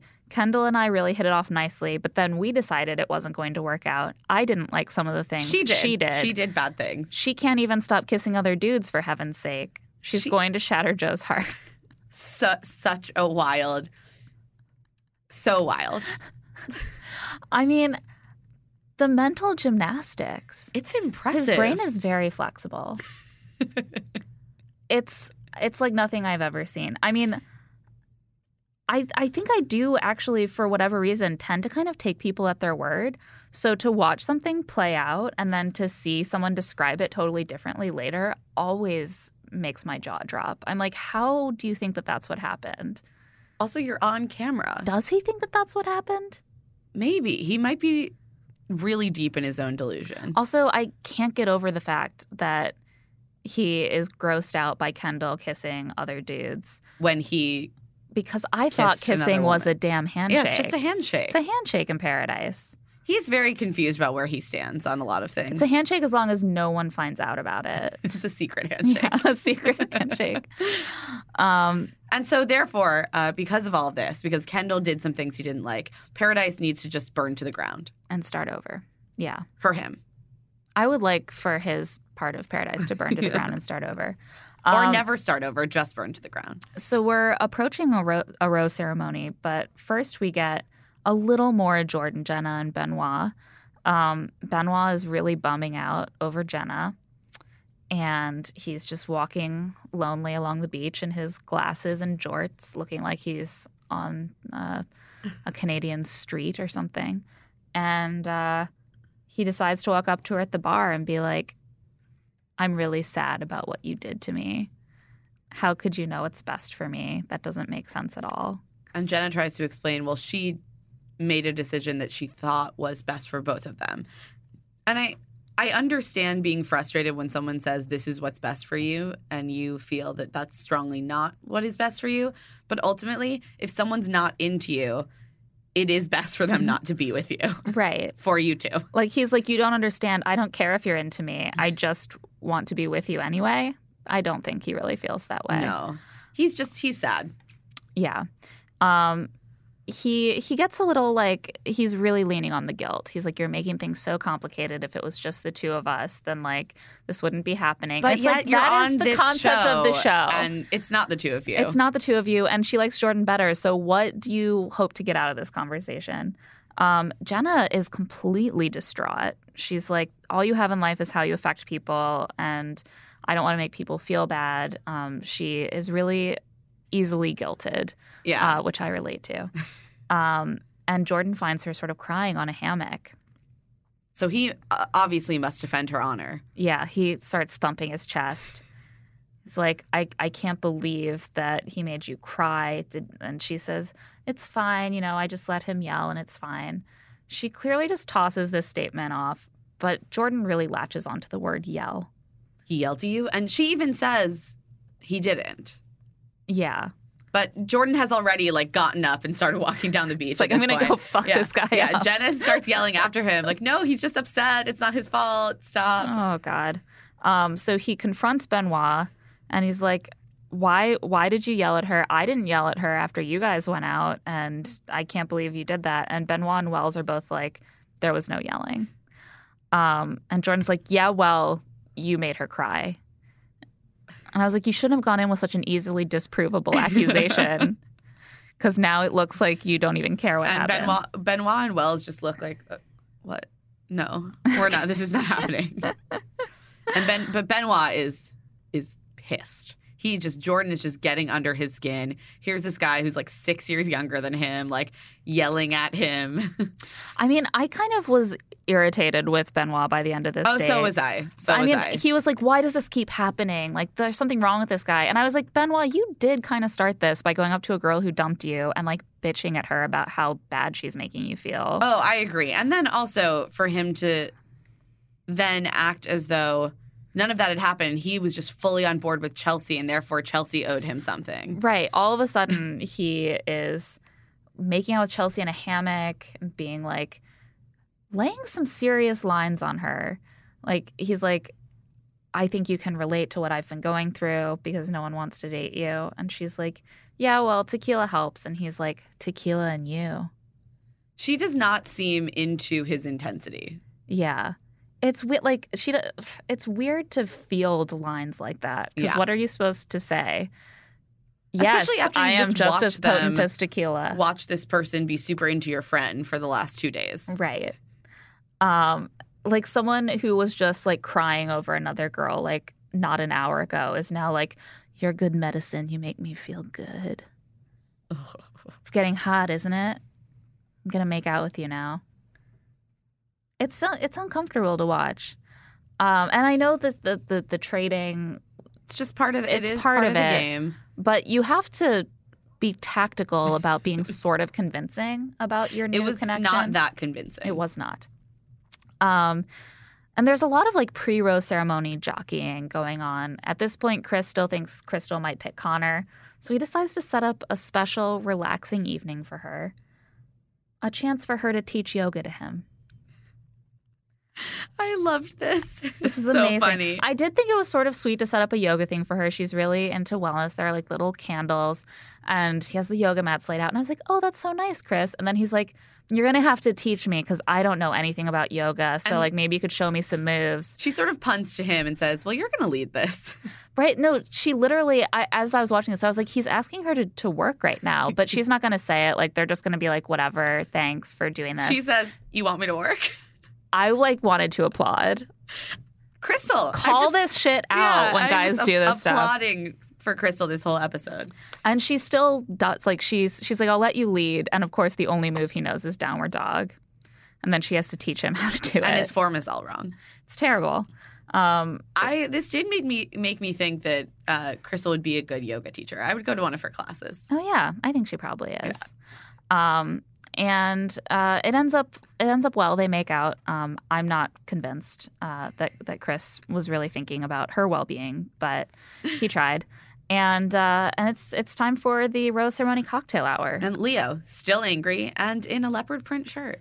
It wasn't a it was not a good shirt. It was bad. It was really bad It would have been bad even if it wasn't. on him. I was going to say even if it wasn't leopard print, but that too. Um, it's just kind of like a little like loose, silky It, button it down just wasn't great. uh, in a leopard print. And he starts the night off. He's like, I want to do a toast. Instead of something cliched, I want to toast to something real. Fuck you, Kendall. Fuck you, Kendall, you piece of shit bitch. He's like, is we had. essentially what happened. Yeah, he's like, Kendall, we had so much fun. It's a shame to find out that you're full of shit. I look around the room and everyone is full of shit, and the world has enough bullshit in it. I don't want to be a part of it. He gets up and says, Good luck with grocery store bitch over there. And everyone is just sitting there like, please leave, please leave. You're Yeah. terrible. And Joe says, You want to say that to my face? And Leo goes, I'm out. Cheers. Cheers to being a bitch. And Joe follows him. Joe follows him out, um, asking him again to say it to his face. I was like, Joe, don't do this. He's leaving. Let him leave. Do not instigate a physical confrontation with this asshole. I think Joe has just been taking it, taking it, taking it, and he sort of snaps here. Um, and I thought it was weirdly edited. The it was fight. a little bit confusing to see exactly what happened. It looked like producers really stepped in before anything had happened, but then uh, Leo throws his drink at Joe. right. But you sort of see a producer, you see multiple producers, but you, you see one almost like leap over and grab Leo. I mean, it's weird because we see Joe walk right up to him and say, "Do you want to say it to my face?" And Leo says, "Grocery store bitch." And they're Nothing right really next to each other. And then the camera kind of cuts away to everyone freaking out. And then the next thing we see is Joe being dragged away from Leo and Leo throwing, Throwing his drink. drink. at him like he's like trying to put out a, a small kitchen fire. That's why I wonder if what happened was just that producers ran in before Right. anything happened. My other theory, which I don't want to believe is true, is that Joe started like physically attacking him and they didn't want to show him being violent because he's like so chill. and he's like the sweetheart of the show. I hope that that's not why because I too want to believe that Joe is a good dude, but um it was it was weirdly edited such that we could only see Leo throwing the drink. And uh he Joe, you know, is restrained back into the other room. He's like, I should have knocked his fucking head off. False, Joe. Physical violence is never the answer. Um, Kevin's like, once you speak so insultingly to a woman, you're not a man, which I like to point out is the no true Scotsman fallacy. A lot of men are really terrible. Um, As Jenna later points out. yeah. Jenna, our oracle. I know. Um, Krystal suggests saging the gazebo. I love that. She also has crystals. Yeah. Krystal has crystals. Um, and it's uh, it's time for the actual now. Now the party is starting. Colton has a pile of hot dogs for Tia. Jordan says, "I'm really a golden retriever, and Jenna's my frisbee." Um, and meanwhile, Chelsea is fielding uh, Ugh, poor Chelsea. Benoit, John, Connor, and David, who are all going for her rose because everyone else is. I do for. respect that David, you know, clearly they had had something a little bit romantic that had ended. I respected the way that he just put it out there. I know I respect you. I want you to make other connections. If those aren't there, as a friend, I'd love to be I'd love to be here. yeah, It was a it was honest. And cuz you can feel the desperation of a lot of these guys and could tell that they weren't necessarily into Chelsea and were just throwing all of this fake affection towards her, which does not feel good to be on the receiving end of. Yeah. I mean, this is the thing that I've always wondered about like what if I were uh like more beautiful or something? It's like to have to get uh, like attention from guys and to not know if they really like you must feel really weird. Yeah.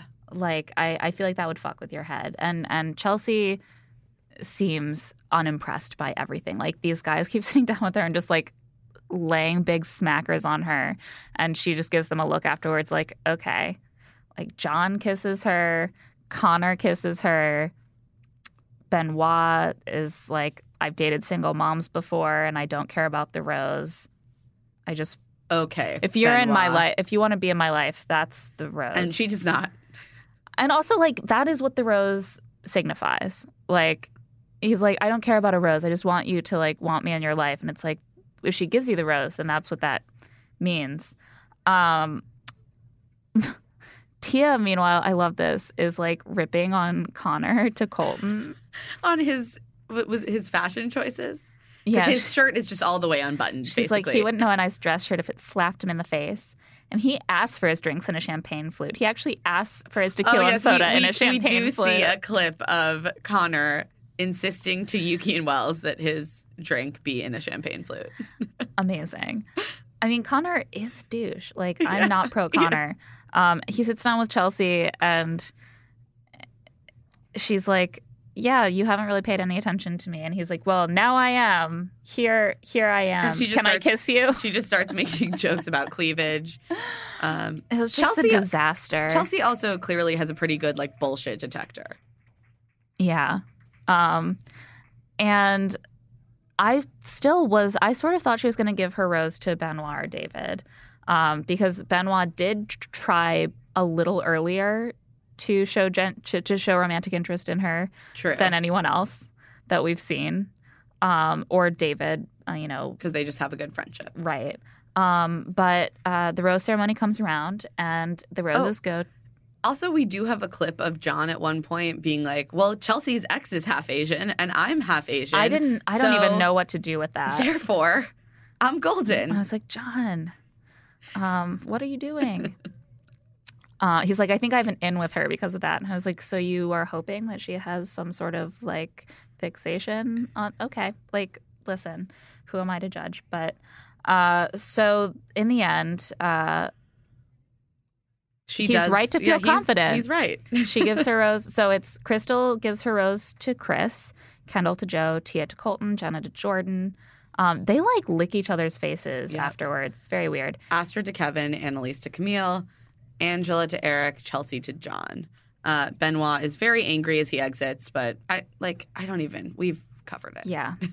um, he is gone, and We just have two little love triangles to zip through, and then Yeah. we can be on our way. uh, because Chelsea now is like, well, maybe John and I can connect, but also it's women coming in this week, so no one else is coming in for Chelsea seems pretty sure that she's like pretty fucked. yeah, and uh, she's like, yeah, he'll be prime pickings for anyone coming in. He's literally the only, only one, one. who's single. Um, so Olivia from Arie season, she was someone who got eliminated maybe the Night one. night one. Yeah. Um, she's very cute and she's ready to step on some toes for her Yeah. man. But not really because she pulls a few people who just say to her, I'm in relationship with someone else. And she's like, oh, okay, yeah. Yeah, she finally uh, sits down with John, and he's like, "I'm available. Tell me about you. What's your story?" Well, I, I'm like this. He's like, he's all focused on her, and uh, So naturally. what was weird is like, I didn't. I felt like she didn't like him that much. By like- the end of the date, she seemed to like him. right, but like when they sat down, like. He's like, oh, I'm a programmer. And she's like, oh, you're smart. And then he starts listing different kinds of intelligence. And she just looks bored and confused. Like, yeah, I know about intelligence types. And, but finally she's like, okay, well, do you want to go on a date, I guess? To be fair, what else was she supposed to do? exactly. She had no choices.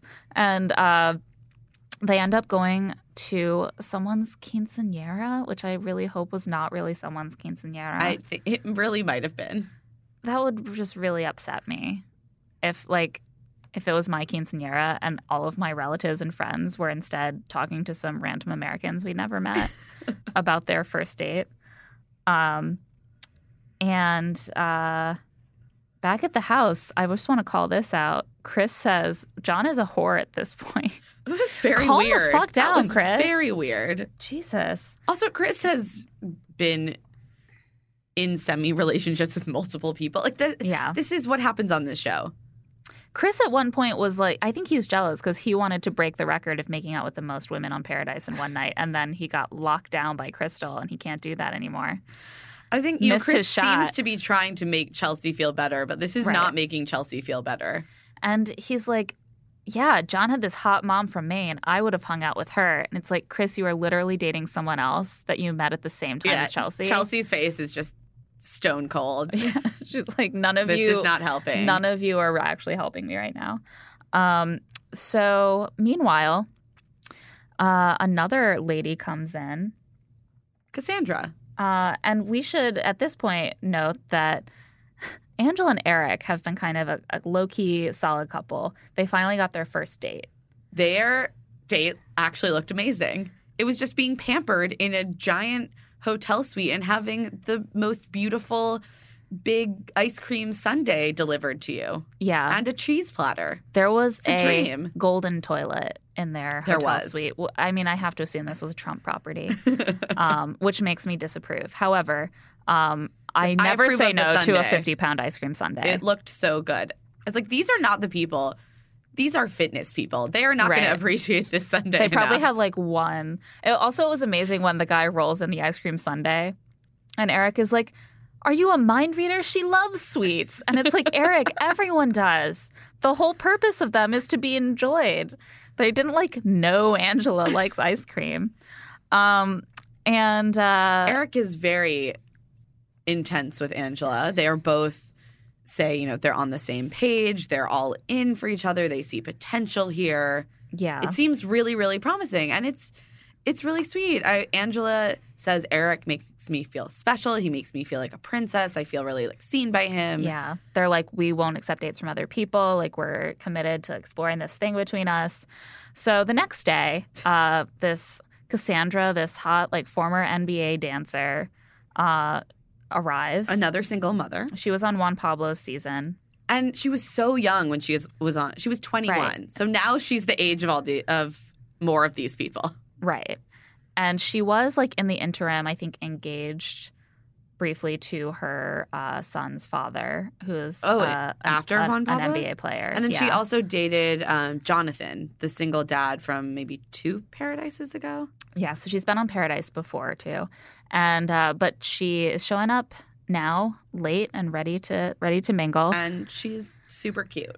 and she Many of the men take notice. Yes. This is another moment I was like, jo- Joe, I really like you. And this is not helping. He, Joe just goes like, yeah, she's big boobs. Oh my god, Joe! Yeah, like Joe, what are you? Cool it. Stop, stop! What are you doing? All men are literally bad. Like even if they're good in a lot of ways, there's definitely something about them that's bad. And that's Again, the main thing what I've learned from quote? this season. Oh, I will. I guess we'll get to Jenna's excellent quote. But, yes. Um. So Eric is just drooling, Yeah. basically. so she sits down with him and he like he's like i'm hanging out with angela but like taking things slow i'm totally open i love your teeth What is his fixation with? This is the second time He he's told loves someone teeth. who has good.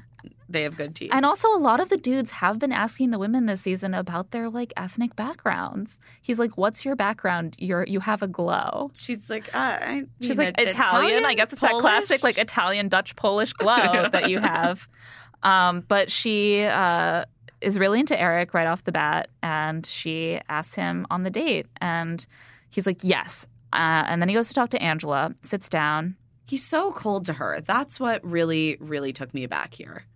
I've he tries a slightly different tactic from some of the other like gaslighty dudes we've seen this season, but he's like, "Look, I told Cassandra that we hadn't defined our relationship, and that's true." And it's like, "No, no, it's not. Like that that isn't true." And then he says, Well, yes, I did say all of those things, make all of those promises, but then I just woke up and I felt none of the same things. Here's what you don't know. This morning when I woke up, I felt completely different about all the promises that I'd made to you. And I didn't mention that to you until someone else hotter asked me on a date. Um, it was insane. Like, this is the way that you can really give people trust issues because the idea is, I guess you have to check in with him Every every, every, every 30 to minutes six hours. Yeah. just to see, like, did you change your mind since the last time you And told not, me you and loved not let me know. because realistically, you might have changed your mind and just not told me. Like, I guess I just have to keep asking. Um, Angela's like, all right, well, you didn't tell me this morning that you felt differently, and I'm, I'm not impressed with this. Um, but okay, fine, whatever. Do what you need to do. Uh, and then at this point, she's freaking out, but so are all the other couples because they're like, if they can go down, so can. This is why like everyone in a friend group gets divorced at the same time. yes. And also, there is often a point towards this part of paradise where couples just start imploding, Yeah. and clearly it's going to happen next next week. Oh, for sure. I mean, I feel like they've all decided to find the person they like best and just kind of stick with them and not mess things up for themselves. And then you hit a point where you're like, or maybe. And I'm sure you have producers in your ears saying, if you're not going to continue this into the real world, now's the time to end it. right. Which is fair. Yeah. Um, and it is. It, someone calls it a domino effect, and, and I it, there is an element of where putting together a cast of relationships like this is sort of like Jenga or something. Yeah. Like if you remove one person from a couple, then everyone else, like someone else who's in a couple, might be like, well, maybe now I'm interested in that person, or something like that. And then suddenly the whole structure implodes. It's like we tried to pair off everyone perfectly so that there would be no one at loose ends trying to cop our people, and now it's falling apart. Um, And Angela is just understandably really, really upset. She kind of tries to go into the bathroom area um, where there are no cameras, but of course we can still see it being Yeah. filmed from outside and, and they're still mic'd. And she's talking to, this is her talking to Jenna, I think. yeah. Um, and she's just crying. It's really sad. I mean, I'm I'm really disappointed in Eric. Me too. I think that he should have, if he promised Angela the night before that he wouldn't go on another date, I think he should have said no to the date. But also, he could have been more honest about it with Angela the next day and be like, I thought about this again and I feel like we moved too quickly and I want to be open to Right. whoever walks in. or you can, or like after he gets asked on the date, if he's like, this is the exception, then he should be like, having met Cassandra, I feel like she's worth like risking what we have established and that's why I've decided to go on this even though I promised I wouldn't. Like don't do this whole like I changed my mind and I just didn't tell you thing. Like It was very immature. It was not good communication skills. And again, it was his, he had a coldness about him yeah. where he didn't seem empathetic to why she might be very upset and feel distrustful and feel very hurt. It seemed it was very guarded. Like It was like, no, I told you this thing. Yeah, I, I did tell you this thing, but now I'm telling you this thing now. So why can't you just understand Right. that? Well, it's because he knew he w- was in the wrong. Like, so he came in with a very defensive posture, ready to like aggressively knock down all her complaints, and that's never a good look. Uh, but at one point, Jenna just says, You can't expect to come to paradise and for the men to be better. They're just men. Yep, And it's true. They're everywhere men. you go, the men are the just men, are bad. Yeah, And they're bad. They're men and they're bad. except for Nick, who is great, and we just love having him here in the room with Nick- us while we Nick, have these conversations. You're great. You're a great man. Nick is shaking his head. And I just want to end with a note that Colton never wears underwear, even with denim. And uh, he says you just have to be careful not to zip it into your pants. and Kevin might have um, a brand of underwear for him to try. It has a perfect little dick pocket, apparently, and that's what we're all looking for. And it ends right on Colton being like, I don't like to be restricted. And Astrid says, I feel the same way about socks. Cut. I, I just, I, I wish we saw more of these beautiful moments. I know. I always wish that there was a show just of, you know, the outtake blooper moments. That might be, I might enjoy that more. Yeah, same. Next season. Uh, yeah, so we're gonna come back right in the middle of Cassandra, Eric, Angela, and I just can't wait to see how this all plays out. and it looks like apparently, Tia and Colton might implode next week, too. looks like a lot of tears next week. Yes. Um, so we can't wait for that. Now it's time for Feminism Fails. We have a handful this week. Just one or two. First, pretty much all of the men keep talking obsessively about women's bodies, including, you know, Cassandra's boobs. We're going to give that one just a 2, 2.5. Like, ugh, come on, guys. Yeah, it's okay to like find women attractive and talk about it, Sure. but Maybe it's not- reaching this like leering level Yeah. that makes it really The uncomfortable. to singling out of individual body parts maybe could just stop. yeah, teeth, boobs, whatever. Uh, next, Joe tells Kendall to relax because she's upset over nothing. Um, every part of this uh, rang uh, to, smacked to me, I guess, of men considering women's concerns and emotions uh, unimportant and uh, unpleasant to deal with. It was a little dismissive, but I'm only giving it a two because it really calmed her down. And so I guess in that case, it worked. But in general, I don't want to. I don't, wanna want to endorse this. it. and then we have Leo's epic gaslighting of Kendall, which was just totally disturbing to watch. We're going to give that one a five because gaslighting, really awful. Really awful. Don't do it. Pretty much everything Leo did this episode Awful. was awful. And a five. Um, I want to point out that he thinks he should get to kiss anyone he wants in paradise because it's basically a handshake. But when Kendall does it, it's suddenly slutty and gross. Um, full five for the double standard there, dude. And then, of course, Leo calls Joe grocery store bitch. and uses the term bitch many, many times. Gonna give that one also a five. And that's it for Here to Make Friends. Thanks to our guest, Kenny King, and our producers, Nick Offenberg and Sarah Patterson. Do you love Here to Make Friends? Find us on Apple Podcasts or wherever you listen to subscribe and give us a rating. We're also on Facebook and Instagram, so you can follow us there. And you can find us both individually on Twitter and Instagram. I'm at Claire E. Fallon. And I'm at Emma Lady Rose, or you can send us an email at here to make friends at huffpost.com. Thanks for listening. We'll be back next week for more Paradise.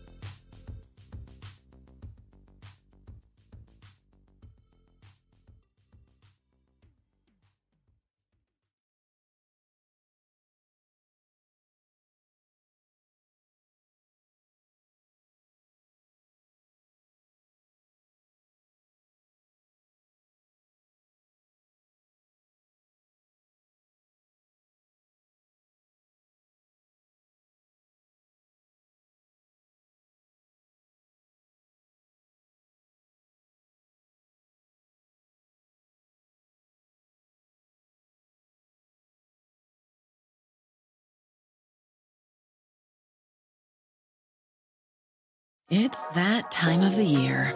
Your vacation is coming up. You can already hear the beach waves, feel the warm breeze, relax, and think about work. You really, really want it all to work out while you're away. Monday.com gives you and the team that peace of mind. When all work is on one platform and everyone's in sync, things just flow wherever you are. Tap the banner to go to Monday.com.